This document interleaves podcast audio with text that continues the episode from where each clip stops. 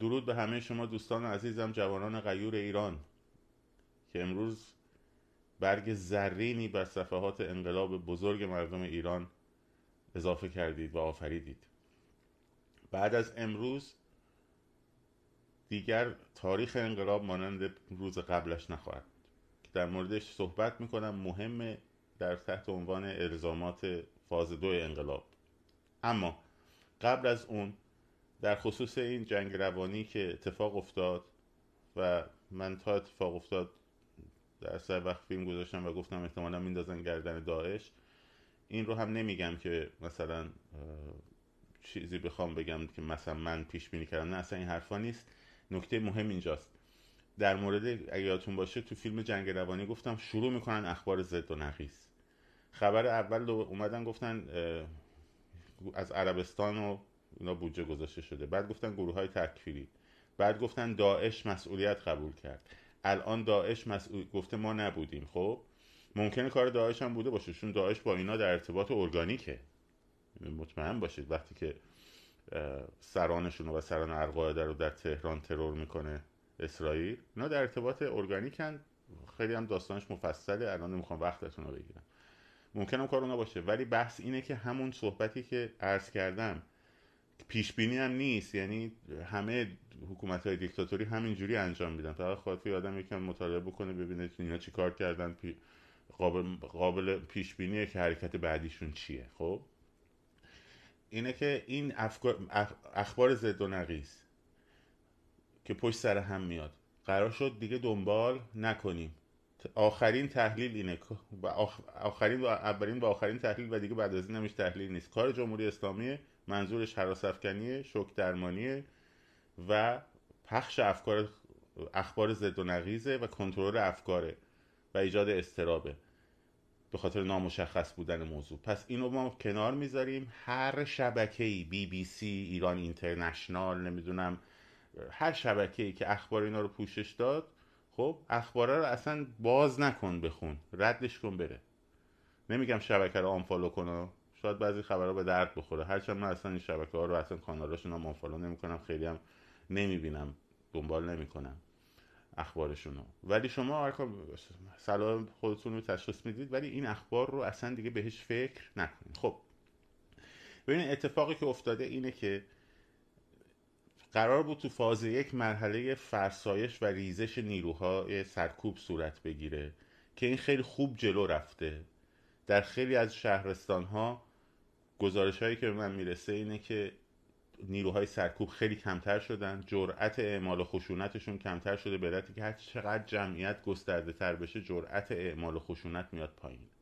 خب؟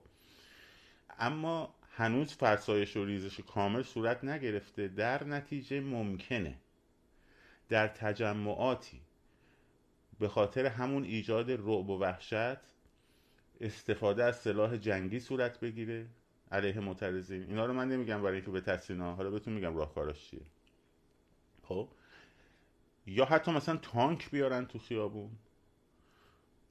تانک آوردن بدون این کارشون تمومه. چون تا خیلی کار ابلهانه هر کسی تانک آورده و به ضررش تموم شده. اینا رو اینو میگم که نترسین مثلا از الان تا انتها بزرگترین دشمن ما دیگه دلسردی و ناامیدی نیست. ترسه.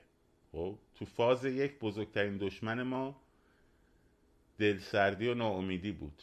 الان دیگه دلسردی و ناامیدی نیست. وقتی جوانات زانو می‌زنن رو اسفالت سینهشون رو میگشاین میگن بزن. خب این ملت دیگه از اون مرحله گذشته و قابل شکست دادن هم نیست.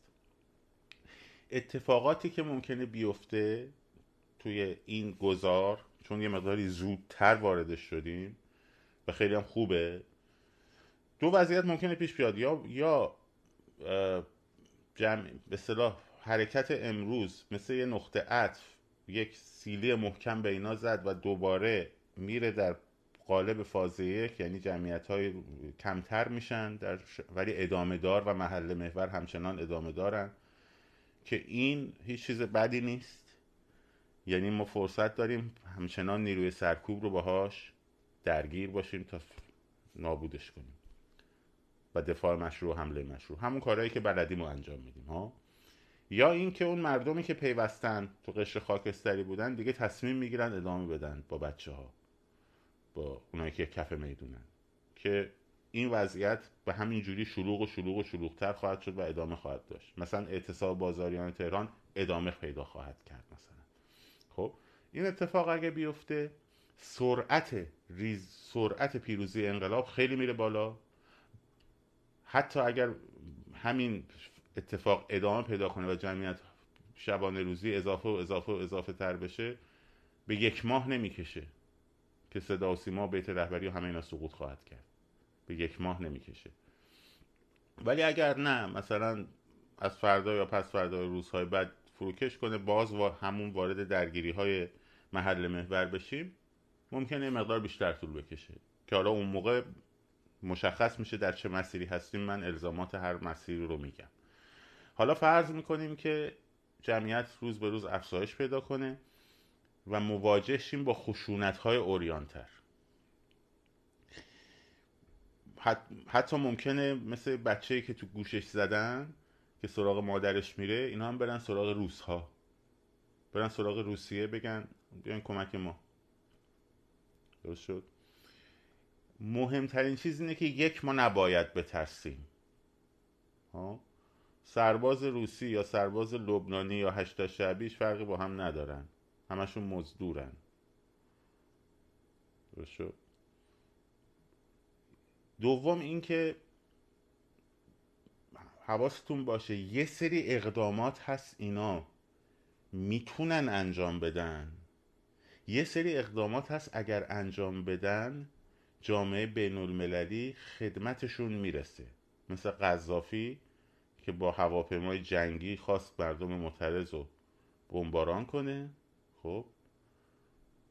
و نیروهای فرانسوی و ناتو وارد عمل شدن و لطو پارش کردن. یعنی اینجوری نیست که هر کاری اینا دلشون بخواد بتونن بکنن. این برم بچه ها حواسشون هست دارن کارایی می‌کنن به هر حال. پیش شده برای اون روزا. که اگه این اتفاق افتاد نقش ماها چیه؟ و همین الانش هم حرکت شروع شده و داریم تبیین می‌کنیم برای مقامات کشور امریکا و سایر کشورها که حواستون باشه به این موضوع. خب پس این در نظر داشته باشین که یه سری حرکت ها رو اینا نمی‌تونن بکنن. اگه بکنن براشون تبعات بسیار سنگینی داره خودشون هم می‌دونن. و ارتش ایران ارتش ایران وظیفه داره وقتی نیروی خارجی وارد کشور بشه از مردم کشور دفاع کنه. تمام شده رفت. اگر تیراندازی های تیراندازی مستقیم به مردم مثل آبان صورت گرفت عزیزان از الان حواستون باشه. توی این فازی که بین فاز یک و دو هستیم و جمعیت زیاده باید ملزومات لازم برای مقابله به مثل فراهم بشه. اگه من سریح تر نمیگم به خاطر اینه که اینستاگرام ممکنه اتفاقی بیفته و صدای ما به شما نرسه دیگه. خب؟ ملزومات برای مقابله به مثل رو باید تهیه کرد. همه ساختمون هایی که این ملزومات توشون هست پر از سرباز و نیرو و فران نیست. کلانتری ها یکی از جاهاشه. خب؟ بنابراین جمعیت وقتی به هزار نفر دو هزار نفر رسید کلانتری ها هدف های بسیار خوبی هن. توشون ملزومات زیادی استفاده میشه برای مقابله پیدا میشه. مثل خودکار مثل کاغذ اینایی که میشه باش مقابله به کرد خب؟ متوجه هستیم. و این با برنامه ریزی باید صورت بگیره. یعنی گروه ها باید مشخص باشن. یه سری گروه باید باشن که دفاع بکنن از جمعیت. نه اینکه همین جوری هر کی به هر کی یه سری گروه هایی که این ملزومات به دستشون می‌رسه باید با هم در تماس باشن شبکه سازی هایی که انجام شده رو گسترده بکنن بگن وظیفه ما اینه که میریم دفاع از جمعیت. دفاع از جمعیت می‌کنیم. کردیم و تا وقتی که اونها سلاح گرم به سمت مردم شلیک نکردن شما این حرکت رو انجام ندین. همین وضعیت تنش رگولار رو پرتاب سنگ کوکتل ساندویش کوکتل اینا همش عالیه. خب؟ تا وقتی که اونها شلیک مستقیم نکردن شما قلم کاغذاتون رو استفاده نکنید این نکته دوم خیلی مهمه. در مورد تانک خب تانک ابزاری بیشتر کارکرد حراسفکنی داره تو ذهنهای شما. بیشتر میترسونتتون تانک سلاح دوربرده سلاح نزدیک جنگ شهری نیست. سلاح میدان نبرده. توپخانهش که دور رو می‌زنه. خب؟ مسلسل بالاش روی برجکش می‌تونه اطراف نزدیکتر رو بزنه و اگر مسلسل های داخل داشته باشه که تانک های قدیمی بودن داشتن ولی عموما الان دیگه مسلسل ها بالاست.